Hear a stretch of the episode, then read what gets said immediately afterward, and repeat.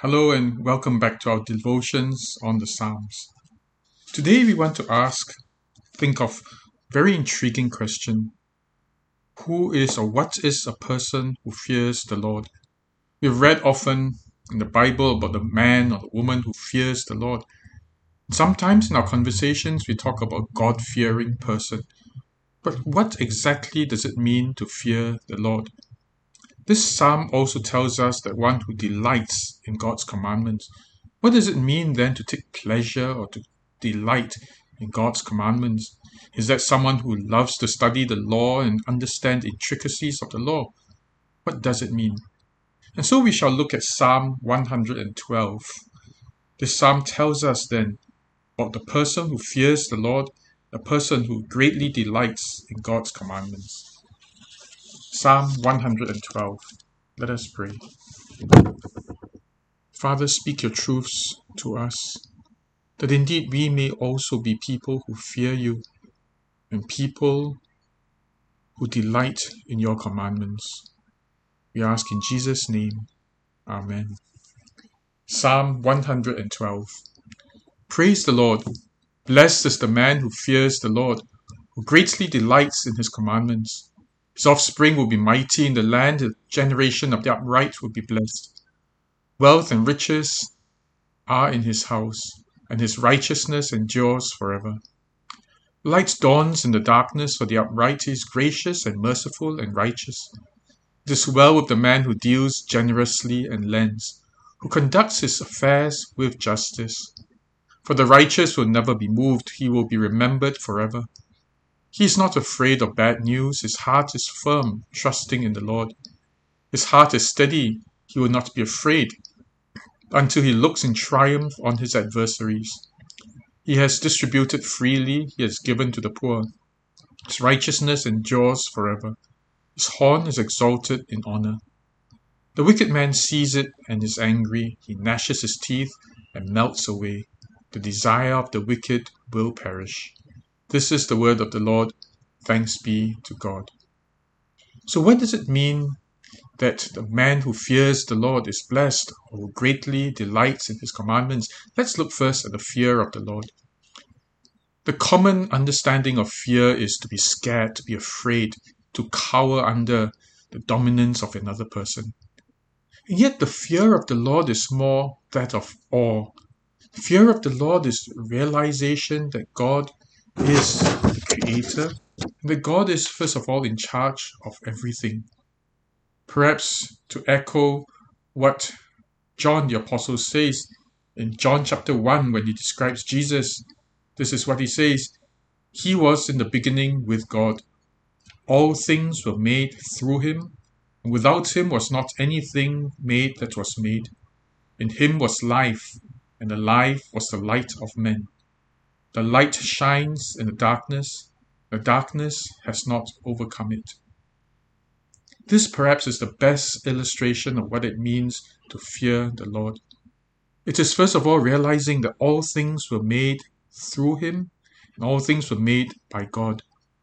What this means is that God has created everything, that all the circumstances in our lives, the way we are, the way we look, the way we think, they're all created and made by God. We are what God has made us to be. Now, that doesn't mean that we are then perfect or that we can excuse ourselves when we are not perfect. But God is continually molding us if we allow Him to. But God is in charge of all that is created. And then it says, without Him was not anything made that was made. Everything about us, the whole process of our lives, the very fact that we are alive, all comes from God. What does it mean then in practical terms? It means that in our minds we understand that God is in control of all things.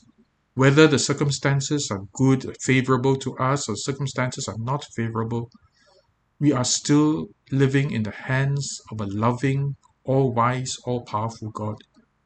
Fear of God then is just not just awe and distance and saying, I'm awed by you, Lord, but it is a calm, settled assurance that we are cradled in God's arms. And this can only be possible when we believe for ourselves, not a general understanding of God loves everyone, but a settled understanding that I, me personally, am held in God's arms, that my future is created, is guided, is determined by Him. It is a good future.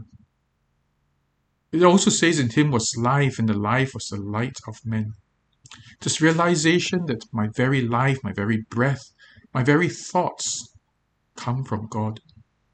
And so there is a settled, um, relaxed contentment, rest in God. That we believe that God has it right, that He is light and He is life. What does all of this mean then in the way we look at life? We learn to trust. We believe that everything that comes to us comes from the hand of a loving, powerful, all wise God. In the times when things are not going right, in the times when we are tempted because other things look better than following God's ways, we continue to trust in God and hold on in our faith. The one who fears God then is not one who cowers under God or one who is terrified of God. Rather, the one who fears God is the one who's settled, who rests in God. It is a peaceful kind of fear, a restful, assured, secure kind of fear. What then, then does it mean who delights in God's commandments? Sometimes we think of a person who delights in commandments as a weird person, a very uh, rigid person who obeys the letter of the law. Yet one doesn't really love such things. How many of us, some, many, most of us obey the law, we observe the law, but do we love the law? What then does it mean? In the Gospels, Jesus often talks about loving the intent, the heart of the matter, the heart of the law, rather than the letter of the law. He gives many, many examples of that. He talks about, you say, it has been said, you shall not murder. And then he says, but anyone who hates his brother has committed murder, and so on, and so on. And so Jesus kept teaching us that the law is not letter of the law, a, a code a series of do's and don'ts, but rather the law is about what emanates from God, what comes out from God. See, the law was not just made like mind uh, with a mind to control us. The law is really the law of God is really the expression of what's in God's heart. And therefore, understanding the heart of the law is to know the heart of God. Let's be clear then that the person who loves the law then isn't watching every letter of the law, making sure that he has not contravened anything in the law. But the person who delights in the law is the person who delights in God's heart, in God's intentions, in God's ways. Now, when we are clear about this, then we think then of a person who lives not by following the letter of the law, but lives freely because he knows the heart of God and he loves, his heart resonates with that of God's. How does that affect our daily lives? In verse 2, it says, His offspring will be mighty in the land, generation of the upright will be blessed. One of the things about loving God is that it affects our parenting styles. We live, we act towards our children the way we experience God, the way we know who God is. Remember when my daughter was very young, I made it my aim to be the most loving father, not because I wanted to be the best father or whatever, but simply because I wanted my daughter to know what God was like, that she would grow up knowing that God loves, and not a frivolous or not a not a harsh God, but to express to her, to allow her to know a God who loves deeply. How we understand our God, how we embrace our God, will affect our parenting styles, will affect the way we care for our children. God gave everything for us, His children. If there are Many, if we treat our children as chattels or some uh, bragging rights or, or just neglect them because they're nuisance, then we have not really reflected the nature of God. The person then who reflects the nature of God will obviously have children that will be mighty in the land. They'll be secure where they are, and the generation will be blessed. Second, verse 3 Wealth and riches are in his house, and his righteousness endures forever. The person who fears God and who delights in God's ways will, of course, be very prudent in how they spend their money, how they earn their money. It is righteous, and yet they will be blessed.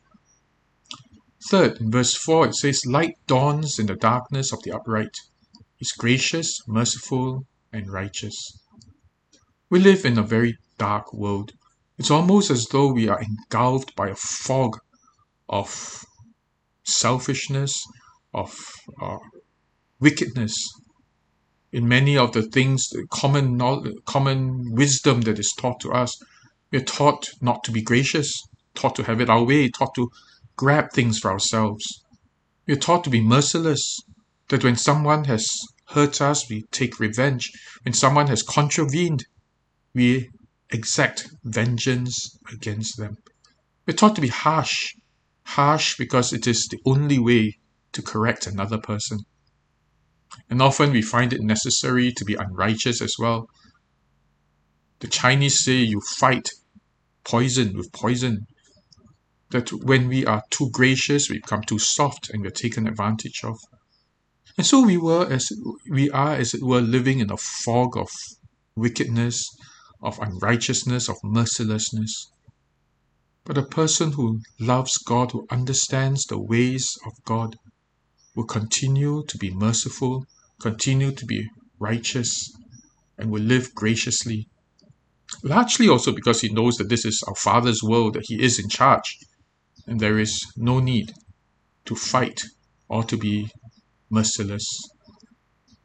And then he, next in verse 5, it is well the man who deals generously and lends, conducts his affairs with justice, once again, who deals generously.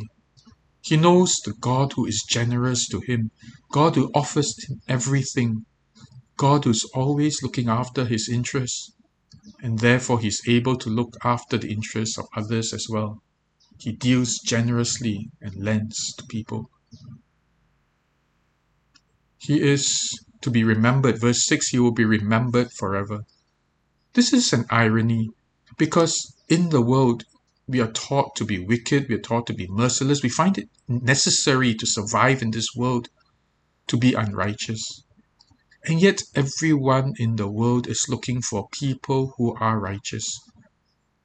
We admire people who are righteous, although we say of ourselves it is impossible to live righteously. But the person who beats odds, goes against odds, and strives to live mercifully, graciously, righteously, will be remembered because that is what people need and people look for. He is not afraid of bad news. His heart is firm, trusting in the Lord. Sometimes it's said that when we become Christians, we go through bad times. Why is it that we always suffer when we become Christians? Actually, there is no truth in that all of us experience the vicissitudes of life, the misery, the pain of life.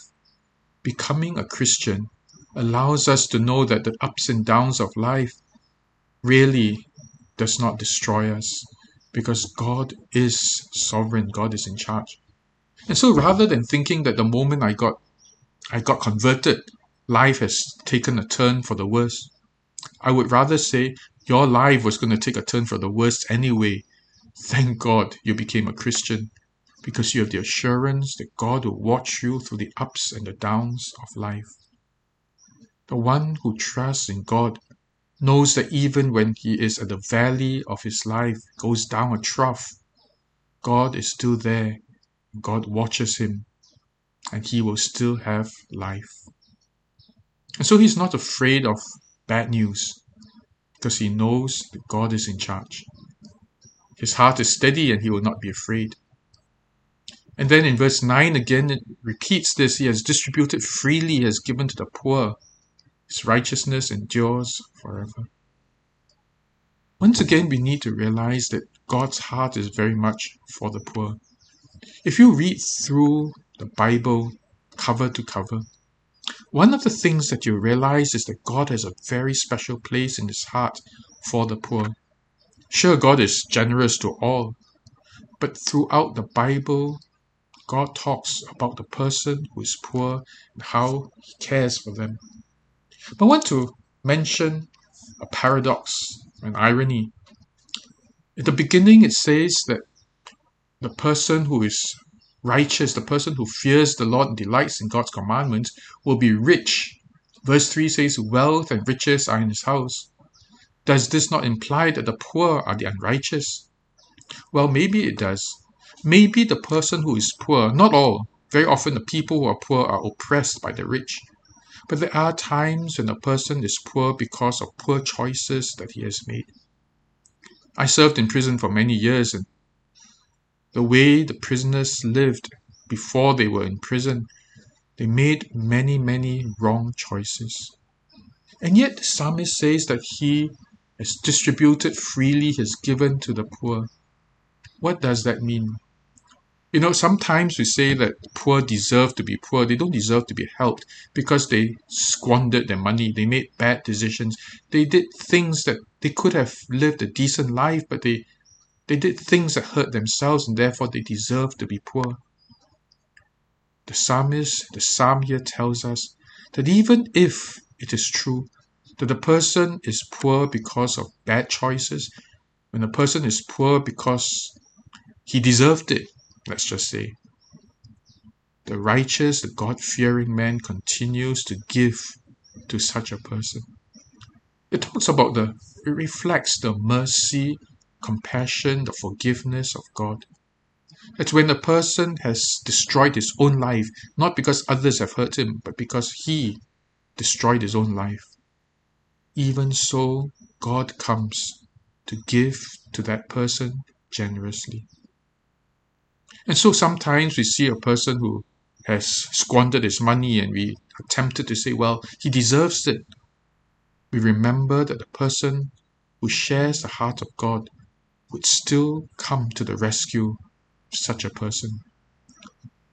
Whenever God sees a person in need, whether he inflicted that pain on himself, whether he deserved such poverty and such need, that God does not regard.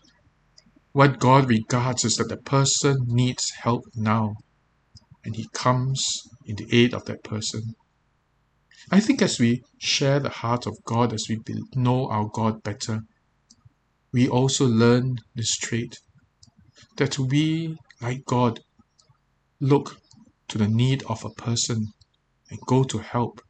Of course, we could help the person not commit, make those bad choices anymore. But we do not step back and say, well, he deserves it, and therefore let him have it. But rather, we will come to the person and offer our help. Person who fears God is the one who knows that God is sovereign, so powerful, is in charge of all of our lives. Our very breaths depend on Him, our very wisdom depends on Him.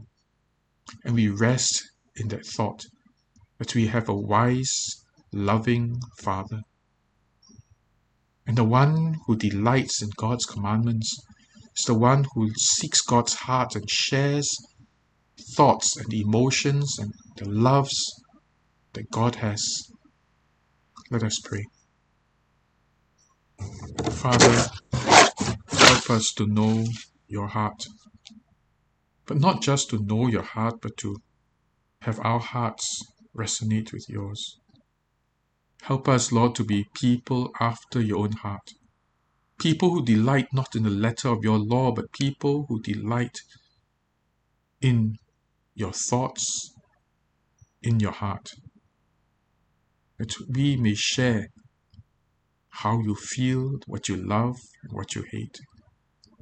Father, we ask too that you give us that very settled, more and more you we have that settled security to know that our lives are gently held in your hands, that we can rest in you. We ask this in Jesus' name. Amen. Well, thanks for listening in and have a blessed week ahead. God bless you. Goodbye.